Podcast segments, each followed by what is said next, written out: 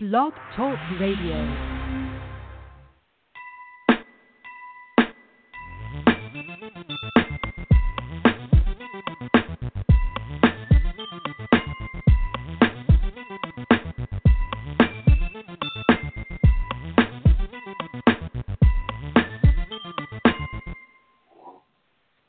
Good afternoon, America. This is Billy Jones, the author of Everyday Folks Radio, and thank you for listening to today's show here on Everyday Folks Radio. The title of the show is BJ Speaks, an interview with. I interview extraordinary individuals who are doing incredible things within their respective communities or professions. If at any time you'd like to reach me during the live broadcast, you may do so at 347 539 5372. Again, that is 347 539 5372. And if you're a little shy and you prefer to inbox me with your questions, comments, or requests, you may do so at any time at everydayfolkslisten at gmail.com. Again, that is everydayfolkslisten at gmail.com. Just a few shout outs to a few individuals who make my work so enjoyable and who are on Team Billy. First and foremost, to my dear team here at Everyday Folks, my colleague Anike S., who is the host of Journey into Passion, which takes place on Saturdays at 12:30 p.m. right here Eastern Standard Time on Everyday Folks Radio. She has taped so many episodes this year, and each episode gets more compelling on the types of guests that she that she speaks to, to her own notions about the topics that are relevant to our world. So, congratulations to my dear friend Anike S. for her incredible work. And also, I'd be remiss if I did not recognize my dear friends and colleagues of the Keeping Up with K pop team. You haven't seen these girls, they are amazing and they keep us all apprised of the ins and outs and trends of Korean pop music. And if you haven't been watching the media, K pop is here, folks. It has invaded America. And there have been some impressive acts that are coming through that are going to put many of our own American artists a run for their money. So do tune in to their show, which airs on Fridays, the first Friday of each month at 1 p.m., right here on Everyday Folks Radio.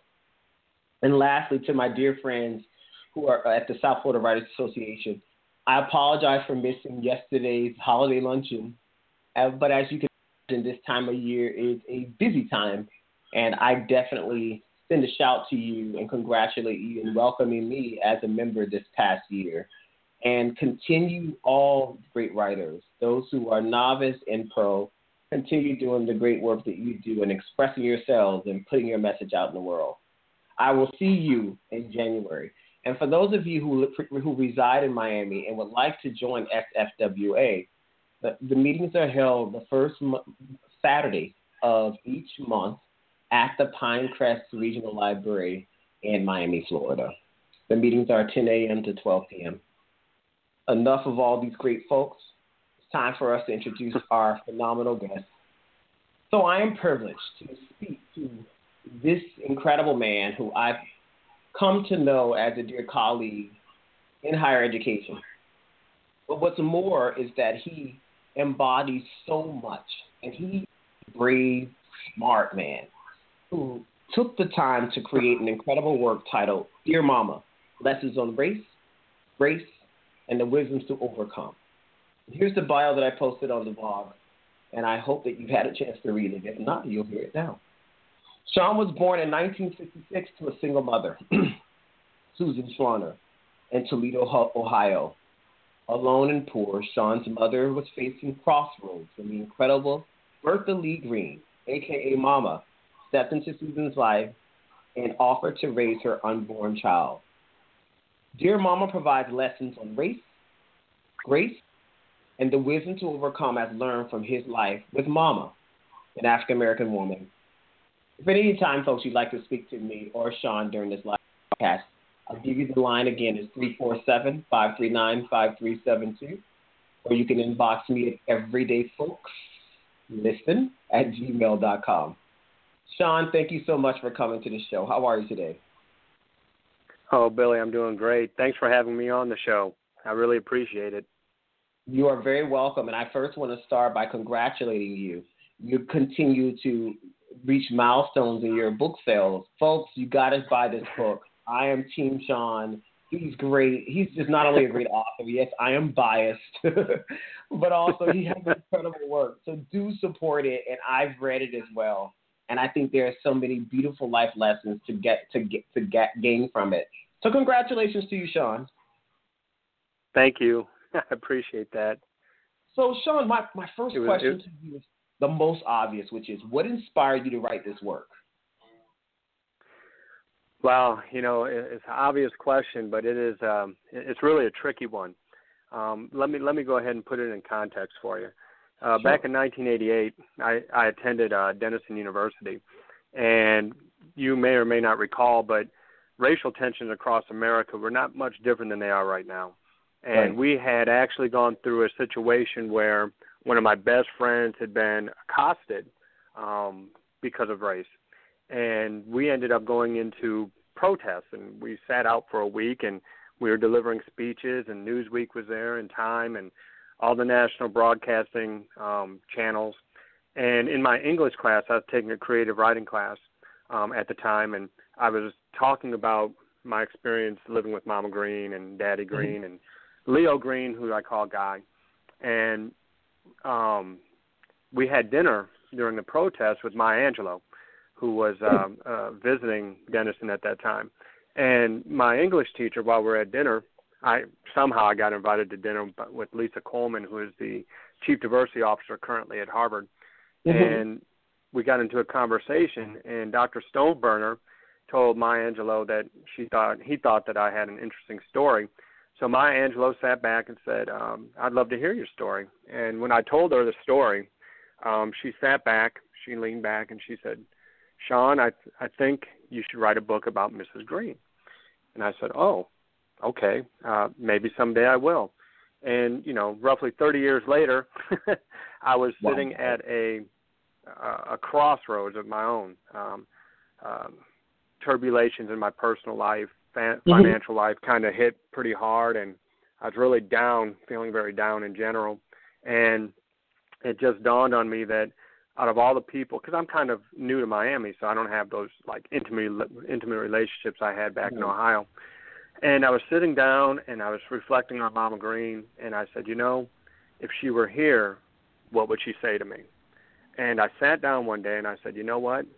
I started thinking about her quotations and the sayings she used to say to me, and mm-hmm. I listed all the quotations, and I said, you know what? It's time to write this book, because those quotations, um, those those anecdotes, those stories that she gave me, the confidence that she built for me, I said she's going to lift me up one more time so that I can walk and so that I can be strong.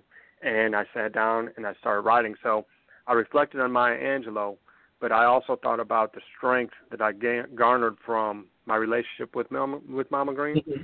And I mm-hmm. sat down and I just started to write, and that that's really how it all came about. Wow, it's first of all, I have to share that you and I have a similar connection with Maya Angelou. Back in 2005, I think it was, or 2006, I was a junior or a senior in college, and I, I was a student ambassador of my uh, at my alma mater, FIU, and Maya Angelou came in to speak as well to the students, and I got the pleasure to ride in the limo to go pick her up from the airport. And nice. that moment, it's funny that you would say that she shared that with you because she did something similarly to me, which was I told her I was an English major and I was a, a, a English and journalism major, dual major, I was very passionate about writing a book someday. And I told her I didn't think my life was really interesting. And I shared with her as well my story at that moment in time. And she she she gave that moment, and there was that pause that said, You know what? You need to write a book about it. and this is very funny considering she passed away. Well, it's been almost two years now because she passed away in 2014 yeah. or 15. And uh, I think it was 14. It's amazing that you were touched, and here you are today, Shawn. This process to write is it's it's an incredible process. It's a recursive process, but a challenge nonetheless. So, could you walk yeah. me through the process that you used to write? So, how did you get started? Did you just start sitting at your, your laptop and and, and typing away, or did you do it in spurts? Did you schedule writing? What's Shawn's process like to arrive at a manuscript? well, uh, this particular manuscript is much different than how I write when I do an academic piece. Right. In my academic pieces, I do a lot of chunking, and then I outline uh, at at at at great length to mm-hmm. write academically. Um, in this case, what I did was is I, I just started. I took out a tape recorder on my phone, and I just started remembering all of her quotations, and I would mm-hmm. I would say the quotations into the phone, and then when I'd get home, I would type them up, and it ended up I came up with like almost 300 direct quotes that I remembered, and what I did was is I sat down, and I would pull out a quote, and I'd start to tell a story based upon that particular quotation, and next thing you know, I'd written you know a hundred stories, a hundred small stories, and they started to blend together and got got a little bit confusing. So wow. I started building around the quotations, pulling out stories. Then the book started getting really long, really quickly, and it started to become a Quentin Tarantino movie. And I said, well, people won't be able to follow it. So then I had to sit down and reorganize it and start shining it, and taking out uh, duplication of stories.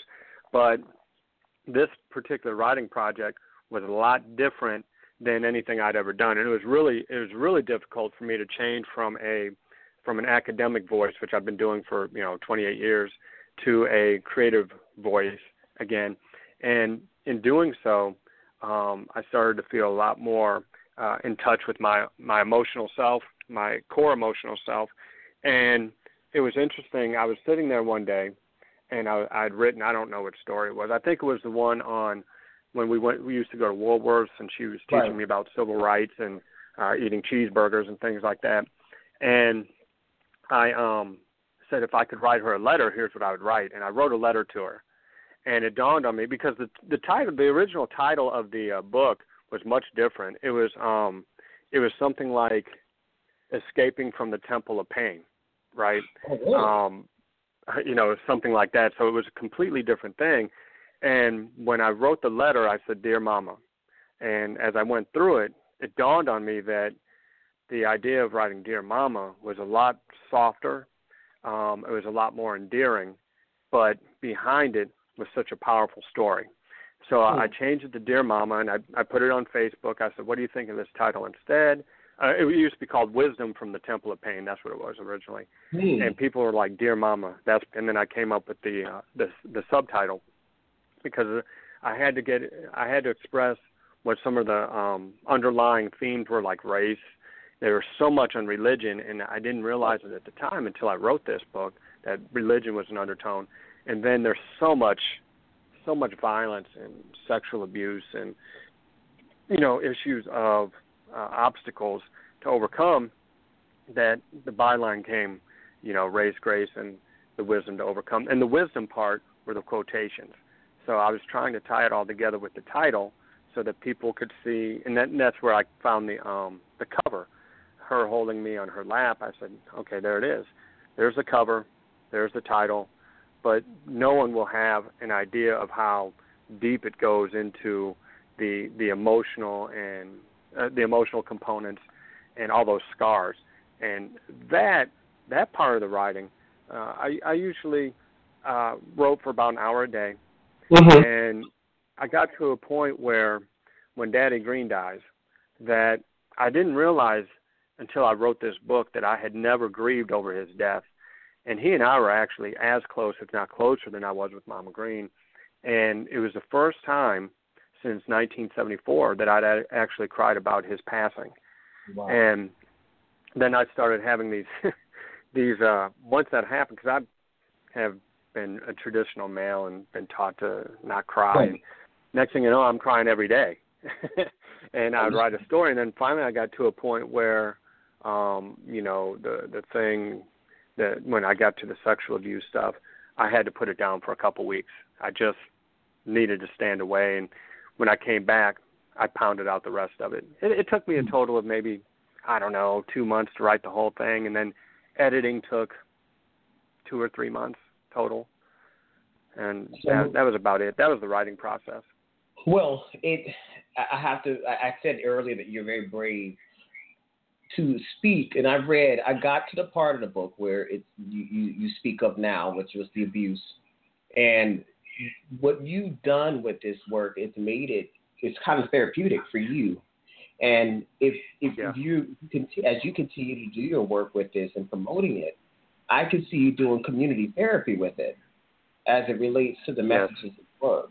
And, and it's funny when you said the thing about the title your original title yeah. was good, but this one's even more effective to the point that I could actually see your story on uh, uh, the title. Of course, it would probably be a watered down plot because it would be on this channel. But I could see shows like the channel such Hallmark taking it up because it has such a mm. heartfelt meaning and, and understanding and wholeness to the family unit and also some of the other subliminal messages that society sends as it pertains to that. And so I'm just so proud of you yeah. for coming forward to do that because that takes guts, man. It takes serious, serious guts to, to come to your truth. It did. And as men, we don't grieve and we do internalize things more. And so it's nice to yeah. hear from another another fellow colleague of mine who fully understands. And if you're going to write it, you got to evoke all these emotions. Some of them are good and not so good. So I salute you for that. Folks who and I, I um, one of the things, please go ahead. Oh, go ahead. one of the things I did uh, as I was remembering stories is uh, all of her descendants have pretty much perished except for a few. And what I did was, is as I was telling stories, um, I had the people who are actually in the story because they're all real names, except well, I changed the names of the people who committed felonious crimes. Right, I changed those names but uh, all the other names were real. And what I was doing is I was sending those sections out to those people and asking them to read those sections to see if um, they were accurate as I remembered them, how they right. remembered them, and all the stories were accurate as they remembered them. And her eldest niece, um, Ardelia, Ardelia mm-hmm. Freeman, she actually walked through the first section, uh, all the stuff from Blytheville, and she and I had a lot of conversations about my memory because I'm the only one left. I'm the only one in that family that has any memories of Mama Green. And what she was, what she did was, is she verified all the stories because her mother obviously was Mama Green's sister, um, and she didn't share those stories. But she, when was, she was getting Alzheimer's, she started sharing the same stories with Ardelia's daughter. So she and I are the only two that have any knowledge of what happened in their personal background. So Ardelia was able to um, basically confirm that all my recollections were correct, and then I had all my friends who were in different sections read those sections to make sure that my recollections were absolutely correct. And my memory is very good. I mean, it, it's always very good, but um, I just wanted to make sure I didn't want to put things out of place.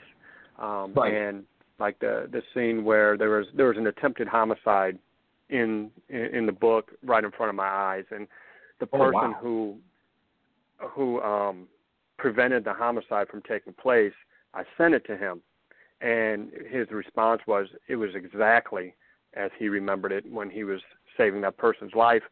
And then um, my best friend, uh, you may have heard the name Booney in the book. Yes. Booney and I, he he had, it's his story, but he had a similar type of abusive background, so we shared everything. So as I was coming through manuscripts, I would send it to him, and he was a Marine, and it ended up he um, he cried constantly all the way through um, reading it. So for him, it, it released a lot of emotions. For me, it released emotions, and he and I have actually we've always been close. We've been best friends since we were six, but we, we've got a new bond based upon the same tribulations that we've gone through. Right.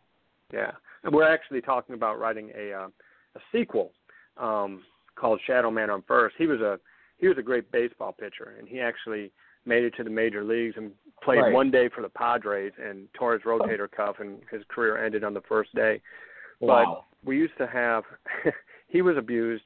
I had issues with violence and abuse, and then one of our best friends, his father was the president of the Iron Coffins motorcycle gang, and mm-hmm. they were in war with the Hell's Angels. And then we had another guy who um, was abused and kind of crazy stuff. And I'm not trying to uh, use their names, but what we would do is the eight of us, eight of us would get together and we'd go to this abandoned field and we'd play baseball. Um, so we'd leave our abuse at home, then we'd come play baseball, bond as brothers, and then we'd go back to these crazy places. And then, so we're going to capture that story from each of our perspectives, as well as the trajectories that our life took afterwards. Um, one of the guys ended up in prison. One became a marine. I became a professor, and the two two other guys became, you know, um, blue collar employees. So we're looking at how, uh, you know, craziness um, brought us together. Baseball gave us a place to disappear to, and then how how all those things had direct outcomes on our uh, quality of life. So you know wow. that's a new project, and I'm doing one called Semicolon, which is about um, you know kids who go through childhood trauma. Um, there there's ten factors that they define. I had seven of the 10 mm-hmm. um, four, I think it's I think it's 12% of the population has four or fewer, and I had seven, which means I'm about seven tenths of a percent of the population. And persons who go through multiple forms of trauma have higher rates of drug addiction, higher rates of suicide ideation, higher rates of suicide, all those kind of negative outcomes. So what I'm doing is I'm going to cover in the third sequel. Uh, I'm I'm going to uncover those impacts and how it's had an impact on me being kind of fatalistic about life, um, a high risk taker, um, a person who is really not afraid of death and being in dangerous situations. And I'm putting it in that semicolon movement about persons who are able to overcome those notions of suicide and self harm and how do they stand up and keep walking. So I'm I'm going back to the dear mama part. I'm going to tie it to dear mama in the messages. Talk about stories of how those messages uh, prevented me from going down the wrong path in different points of time, and how I've been able to use hope to overcome myself, if that makes any sense. So the, the book triggered um, all kinds of um, emotional response, and um, the response from readers has been, "Oh, I, Billy, you can't even imagine what the response has been. Um, some people have had to put it down because they can't walk through it all. Some right. people have said, "Thank God you wrote this because I, I needed this for my own, you know, salvation, so to speak." And other people are like, you know, I laughed, I cried, and most of all, I felt inspired that if you came through this, then I can do it too. And exactly. my best friend, actually, who, my best friend called me. His uh, not not to get political, but his sister was just offered the um, Secretary of Education job by Trump, but she turned it down, uh, Mm-hmm. Michelle mm-hmm. Rhee, and yes. uh, her brother called me, and Eric, and he he profusely apologized to me. He said, "I didn't know. Um, I, I should have done more. My family should have done more." And I said, "Eric, you saved my life." I said, yeah. "In high school, if it hadn't been for you and your family, I, I wouldn't be here now." So, wow. you know, all those kind of relationships just came back out um, to the surface. Um, a lot of people experienced a lot of pain. Booney, for example, was going to write his own book, uh, and he he said he couldn't get through the first page because it broke him down. And there was so much so much sexual abuse in my neighborhood, and the friends who had been sexually abused, um, we we were talking through the issues as I was writing, and they all wanted to do their own version, and, and all of them stopped. They they said I can't even I started writing the first sentence and I had to stop. I, I couldn't do it. And all of them uniformly said, you know, we're so proud of what you've done because it took a lot of strength. And I, you know, the way I'm looking at it is, you know, I just had to tell the story because yeah. I feel like I have a different purpose in life than I have in the last 20 years. And mm-hmm. I'm just trying to open up those doors and walk forward and let things unfold as they're supposed to unfold. Hmm.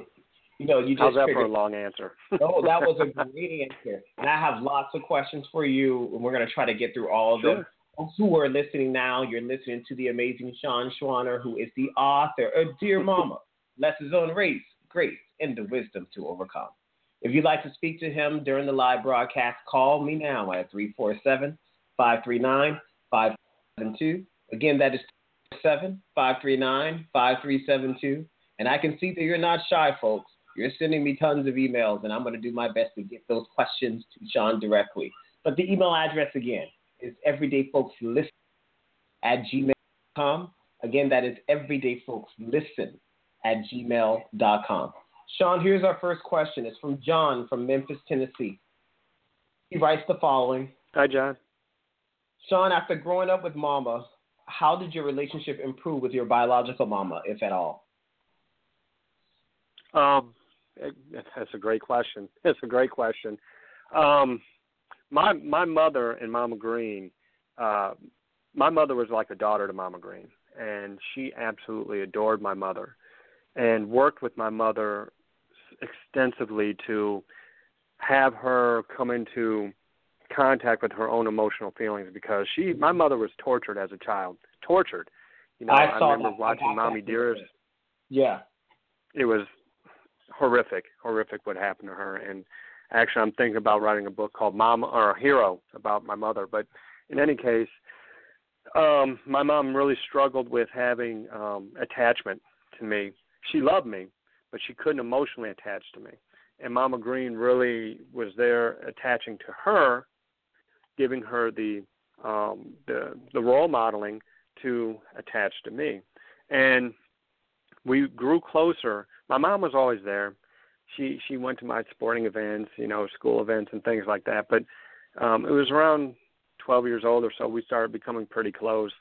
But then when she got with my stepfather, my future stepfather, everything just crumbled and there's a scene in there where you know uh, a very violent episode took place, and we grew apart instantaneously.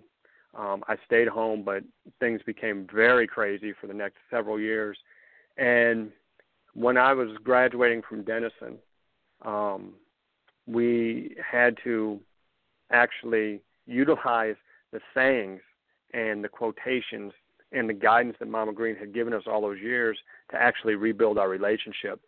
So over the next, literally over the next 20, 25 years, my mother and I, we were close, but there was always this gap because of the violent episode that took place in 1981.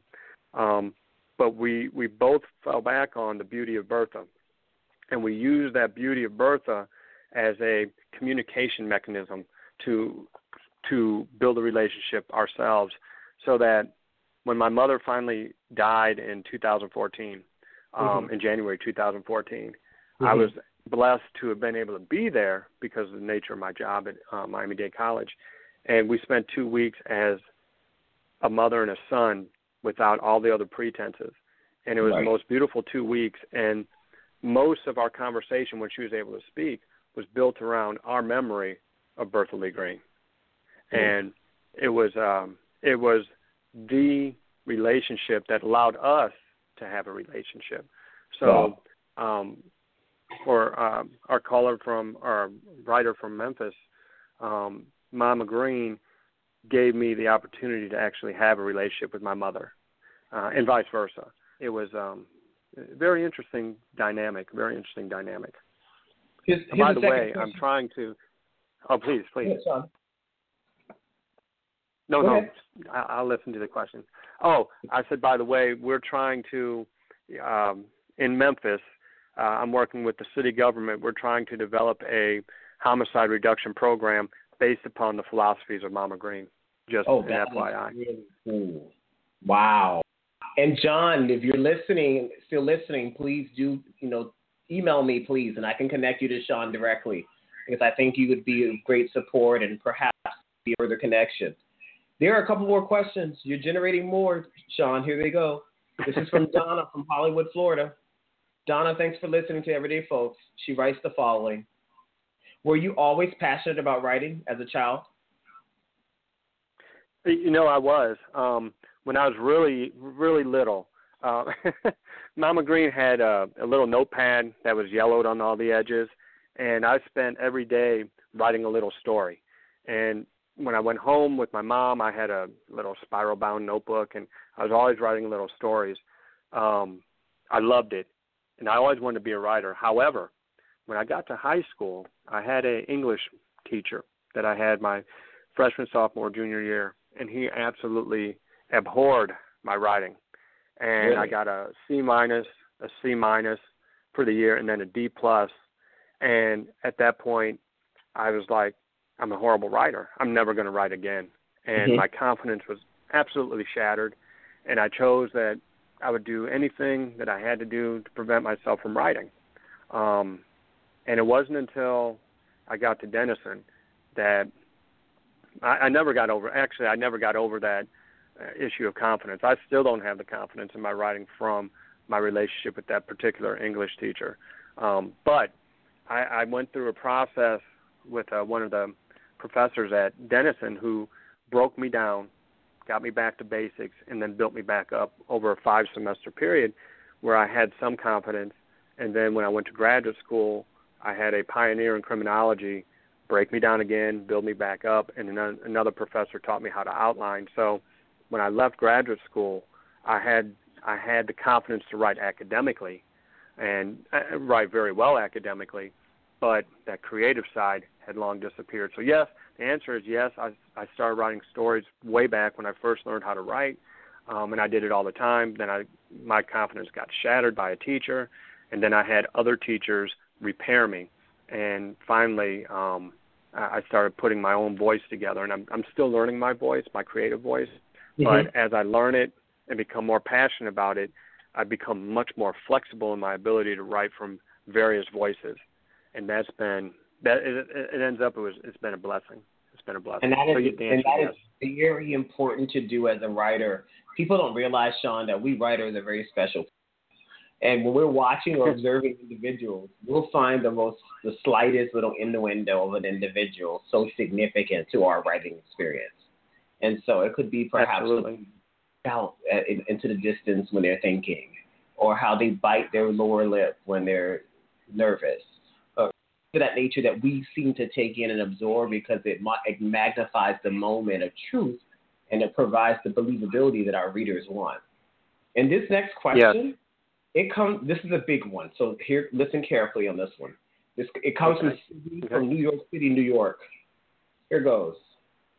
As a first-time writer, you inspire me, Shawn, to pursue my own dream of publishing.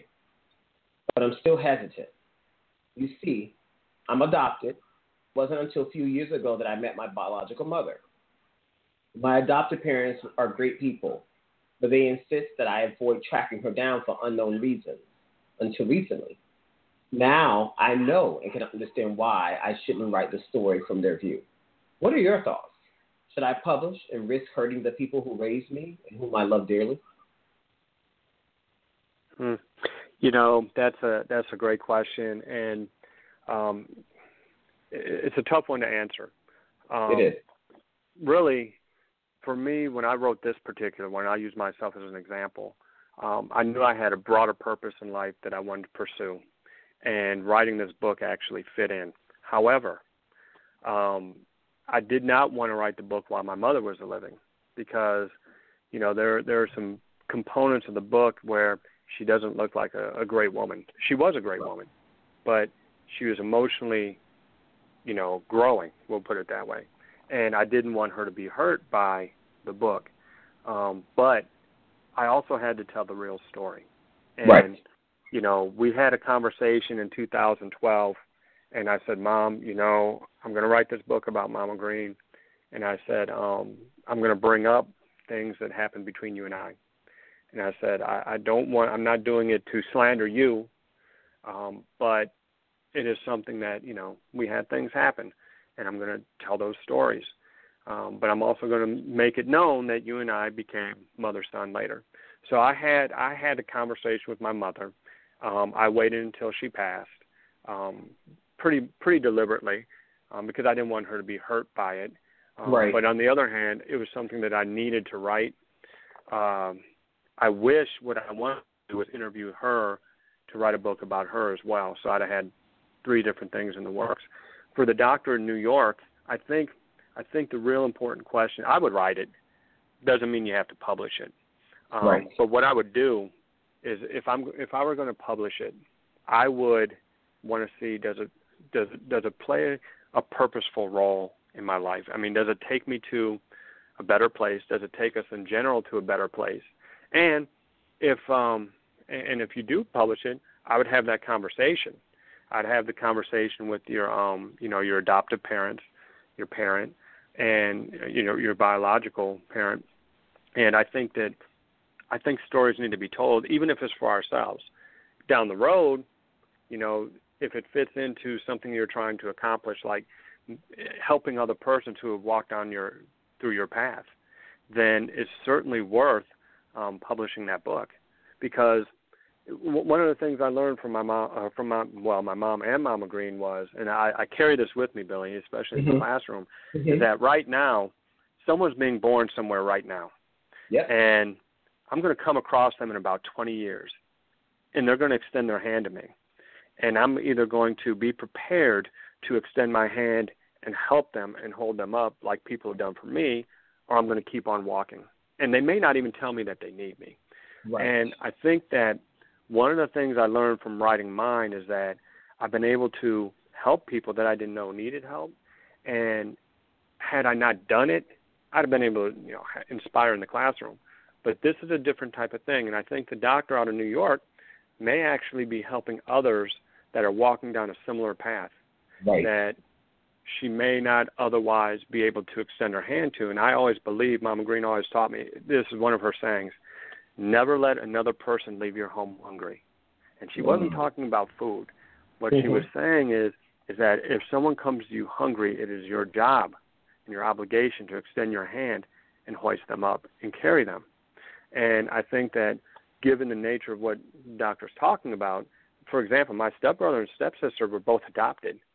And um, you know, they wanted to find their parents. So they're going through like this similar my my stepbrother did find his mother my uh, stepsister hasn't yet um, but in any case um, it would have been very helpful for them to have had that story to uh, look to so i think i think it's worth writing for sure if you publish it i would definitely have the conversation but i think it's worth mm-hmm. putting down on paper but i'd have the conversation with the people who are involved and if anything you can always change the names and yeah. you can always use a you know uh, a, a different name as an author. I mean, it doesn't have to be you. Um, you know, so you could make up names, do different types of things to get the same story out there. You know, I would write it. Oh, I agree with you, and I, I ditto everything that Shawn said. And I'll add this.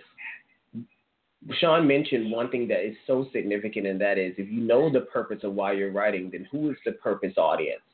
What is the intentionality of this incredible work? I think it should be out there. There are over 20,000 books that are released every month, and these these things these these, these vessels represent ideas, and I feel that great ideas and human expression should be shared with the world. I concur Shawn. I think Sydney, you should go for yeah. it. Go for it and see what. And, and if this is what you want, be ready for the for the unexpected um, circumstances, the good, the bad, and the not so sad about it but be brave as well. Mm-hmm. Because if you if you yeah. feel this is your calling to do, then why not pursue it? I think it's very important. Absolutely. Shawn, you have, you have a few more questions here that are coming in. We're going to try to squeeze them in in the last 20 minutes. Sandra from Miami, Florida Great. asked the following. Shawn, have you ever been to write for someone else, like a ghost, like as a ghostwriter? I was recently approached, have been considering it. What are your thoughts and the highs and lows of this? Well, you know, um, I, I've been approached to uh, be a ghostwriter, and yes, I, I strongly support it. You know, there are, uh, the way I look at it is one of the components of the of business that I'm getting ready to start is is that there there's so many great stories out there that aren't told because uh, people have this issue with putting themselves out there. One, or they can't quite formulate uh, exp- patterns of expression, so they can't write it and um, I've been I've been approached by the mother of a celebrity, a major celebrity from Miami, and I've been approached by one of the highest paid, the brother of the highest paid NFL player to write their story, and mm-hmm. neither one of them would write their own story, but I can be a conduit to get their story out there because their stories are incredible. The the tricky part of ghostwriting is to write in someone else's voice. Right. However, you know, if you interview them on tape or what have you, or uh, one of the things I do is I sit down and I ask them, you know, what's the core of your story? And then we get to a certain particular chapter, and I just have them walk me through it and talk me through that particular chapter, and then the ideas of it, and then I just start typing for a couple hours, and then I'll ask the questions of emotion. How'd you feel when that happened? Uh, you know, what did the trees look like when you passed them? What was the road like when you were speeding down the highway or what have you? And what I can do is I can capture those elements for them and expand. You know, for for you and I, I mean, it's not very hard for me to sit down and pound out 30 to 50 pages in mm-hmm. you know five or six hours. But for other people, uh, you know, a page or a paragraph might be intimidating. So I allow those persons to tell their story, and I start typing away, and then I let them proof it and put in their words that uh, would fit their voice better. And next thing you know, they have a have a story. And these two stories are going to be incredible when they come out. Uh, really, I, I can't even begin to tell you these how incredible these two other uh, stories are. But yeah, ghostwriting, fantastic. I, I hope to be able to do that for persons who either aren't brave or haven't come to that uh, that ability internally to do it themselves, but they want to do it. And I, I, you know, I can write it for them. That's that's not a problem. And I I love doing that for people. As a matter of fact. Hmm. It's funny you say that your notion of ghostwriting.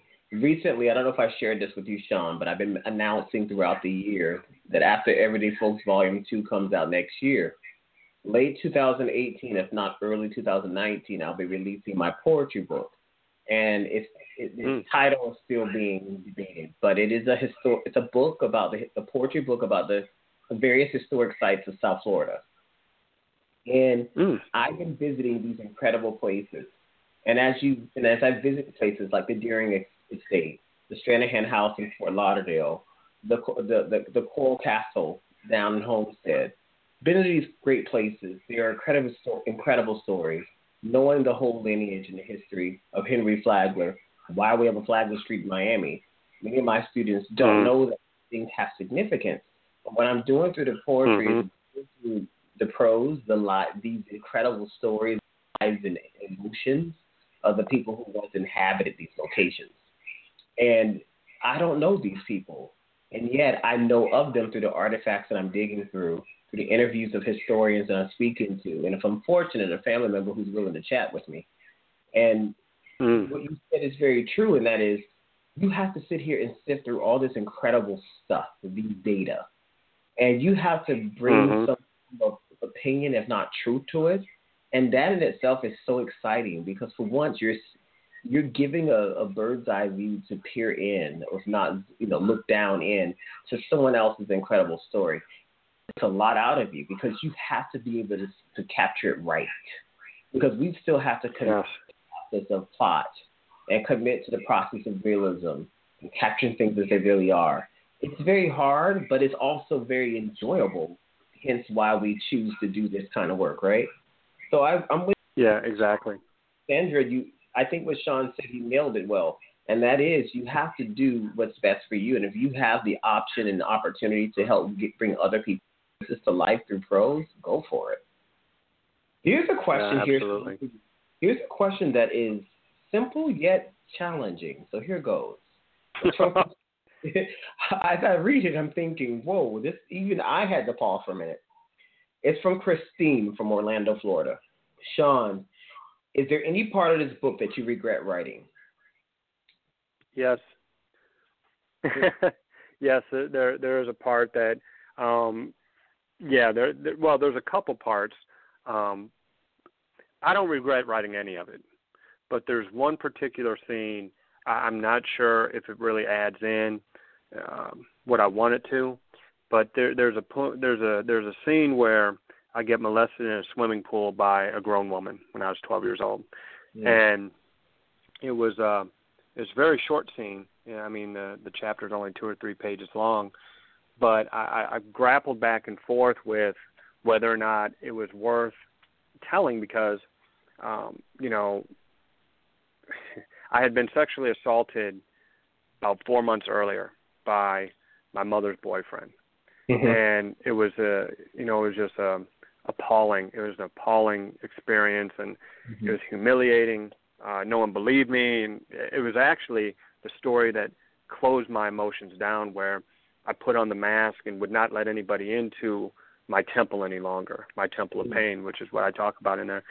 Yeah, and then, and because it, it was it was brutal and it was abusive and all those kind of things, and then four months later, this woman, grown woman, beautiful woman, then she molested me in a swimming pool, and it was like a warm type of, you know, engaged feeling, and I and and the confusion was, how do I feel so so much angst from what the boyfriend did, but then so touched by what this woman did and from that point on I was like, you know, should I even have this in there? And right. it came back and I asked a few people who who read through certain, certain sections. I said, "Do you think that this adds to the story?" And they're like, "It's a crucial part of the story." So I kept it in there. Um, and, and you know, there's one part that is real tough for me is that um, my kids don't know me very well. Uh, my my ex spouse, she she comes from a different type of social class background than myself, and my she knows some of my stories, and she's just like she thinks my life is somewhat bizarre, and and, it, and you know, in all honesty, it really is. So my kids don't know a whole lot about growing up poor, being around the gangs and the drugs and the guns and um Mama Green. They didn't even know her name until I wrote the book, and I wrote it so if I were to die, remember I have a fatalistic attitude about certain things. Mm-hmm. Um, mm-hmm. I said if I die, they might miss out on a great story. So I wrote it, and I said, girls, I'm writing this story for you. Um, you can't read it until you're 25 because it's very it's very adult in language. I said, but if you ever want to know your dad and where he came from and the real value of him being a professor, then this is a gift for you. And when I think about that particular chapter, I, something just strikes me as strange as whether or not I want them to read that part. Mm. Um, but since it's real and since it did happen, uh, I kept it in there because it was a source of so much confusion for me that still I'm still confused um, from that four month period when I was 12 years old. Um, mm. So yeah, it's not a regret that I wrote it, but it is certainly something that I have grappled with whether I'm going to whether I wanted to have it in there at all. And there are there are stories that I did not put in there. I right. mean, there there you know I told a lot of stories in that book, and there are a lot of stories that I didn't tell. Um, but I don't I don't regret any of it. But I did have I had some really some very painful emotional responses to a lot of the stuff that I did write um, you know, Pockface, that whole section on Pockface and what what happened over there at that blue factory. I, I just, you know, it conjured up. Really, I mean, it's the type of story where had serendipity not taken place and an ice cream truck didn't come down that street, I think, and, and to this day, I still think I would have been uh, found dead. I'd have been murdered by those three guys. I'm I'm positive of it. So I think in terms of you know how blessed I am to be here because of mm-hmm. Mama Green, but a random ice cream truck coming down the street. And going back to your very first question, the fact that I think that I can reach people and touch people and do professional speaking and develop programs at the city level for places like Memphis and Louisville and Miami, I think it all ties back to I've been spared for a purpose. Right. And that's one of the motivating factors for me because those guys were not going to be nice to me. Um, well, sure, I gotta ask. Serendipity. Yeah, I gotta ask. This, you are such an incredible speaker, and even normally during interviews, I, I cut in and I I chime in, but I'm sitting. I feel like I'm sitting at a campfire, and I'm listening to your voice. You're like this powerful griot who is sitting here and providing this story and it's coming at me in such a remarkable way. As you speak, I feel like I'm going to this other place, this other time. I could visualize, even as I was reading your work, I could visualize these instances and the way that you didn't gloss it over. You did very well in your descriptors of it, but you didn't overdo it because you gave us just enough dose where it was good for a taste, but not for the swallow, especially for the the bad parts. That is, but then, and it's funny you mm-hmm. mentioned part about because I got to that part where where the molestation took place in the pool. I thought it was highly appropriate for the book because mm. she presents the dichotomy of the notion of sexual power as it pertains to the roles, and I thought that was very yeah. compelling to present and to see that someone that people don't, and you know this well in your field. Cesar Lombroso, the the famous um, criminologist from what three or four centuries ago, when he wrote the book "The Criminal Woman, the Normal Woman, and the Prostitute," he interviewed all these mm-hmm. fascinating mm. of his time, and he looked at their characteristics in their case in his case study, some of which have become mm-hmm. some of the foundations of the work that you teach. And he, people don't realize that women can also be a threat. And it doesn't mean that we yes. can't love our female counterparts. Hey, they brought us here. But also, too, that there's still the idea that criminals are predominantly men and that problems when it mm-hmm. comes to sexual abuse and, and, and, and intention, it seems to emanate from a male source. And so it was very nice that you brought out this other stark, this contrast from that view, which I thought it was so mm. important Thanks. for the storyline. And it was so just gripping. I said, oh my gosh. And then as you were reading, I just went back at 12 and thought, wait a minute, what happened when I was 12? What is so compelling that, that how can I take from this? And what about my own nephew who will soon be 12? What will he say of his life when he's uh, of age? So you make people go to their place, and that's very, very that's that's unlike many writers to do that. It's very difficult to achieve naturally, and the way that you're able to do it so beautifully and tastefully, it says that you have you have talent. You have true true talent, uh, not raw talent, true uh, quality. And so here comes the next uh, question. We're gonna try to squeeze in one more. And okay. this is and it comes from Thomas from Atlanta, Georgia. Deep down inside, I have this need to write a story. Recently, I was told I was born to an interracial couple. It explains my unique features and traits. However, I was brought up Jewish in New York. Who would be interested mm. in reading my work? Is it even worth writing? I I just I heard the description and I can tell you you need to write that today. that that that uh there there's I mean there's mix between uh race there and you know religion, New York, Atlanta. Oh my gosh, yeah. There there's uh, without hesitation. Uh, I don't know, you know, the key stories or the you know individual stories, but I can only imagine, you know, some of the cognitive dissonance and you know the the internal conflicts that he experienced along the way, I think that needs to be uh, immediately start doing your outlines, start uh, labeling your stories or whatever your writing process is, and get that story down, no doubt. And as a matter of fact, just a plug for one of my um, former basketball players from University of Louisville, Luke Whitehead. He has a company up in uh, Louisville, Kentucky. It's called Mixed Nation. If you mm-hmm. type in Mixed Nation mm-hmm. from um, uh, on uh, Facebook, you'll mm-hmm. see his company, and it, it's all about um, uh, interracial children and the beauty of interracial um, relationships. And I think you'd find it uh, remarkable. Um, and he has a T-shirt. It's called Eracism, and it's it's it's a beautiful company. Beautiful company. Just in case you want to connect with somebody who's going through that process. And that was great advice for Thomas. Thomas, please check out these wonderful resources. I'm also writing them down as well and do my best to link them on my page as well, Shawn. Thank you so much for that. Oh, sure. Shawn, we're sure. coming down to I'd suggest minutes. anyone write. Yes. We're coming down to the last seven minutes, but I do want to get in a couple questions that are also very rich. So hopefully you can provide a brief response to each. One question okay. comes from Ray from Hallandale Beach, Florida. What did you learn about African American culture after being raised with with, with mama?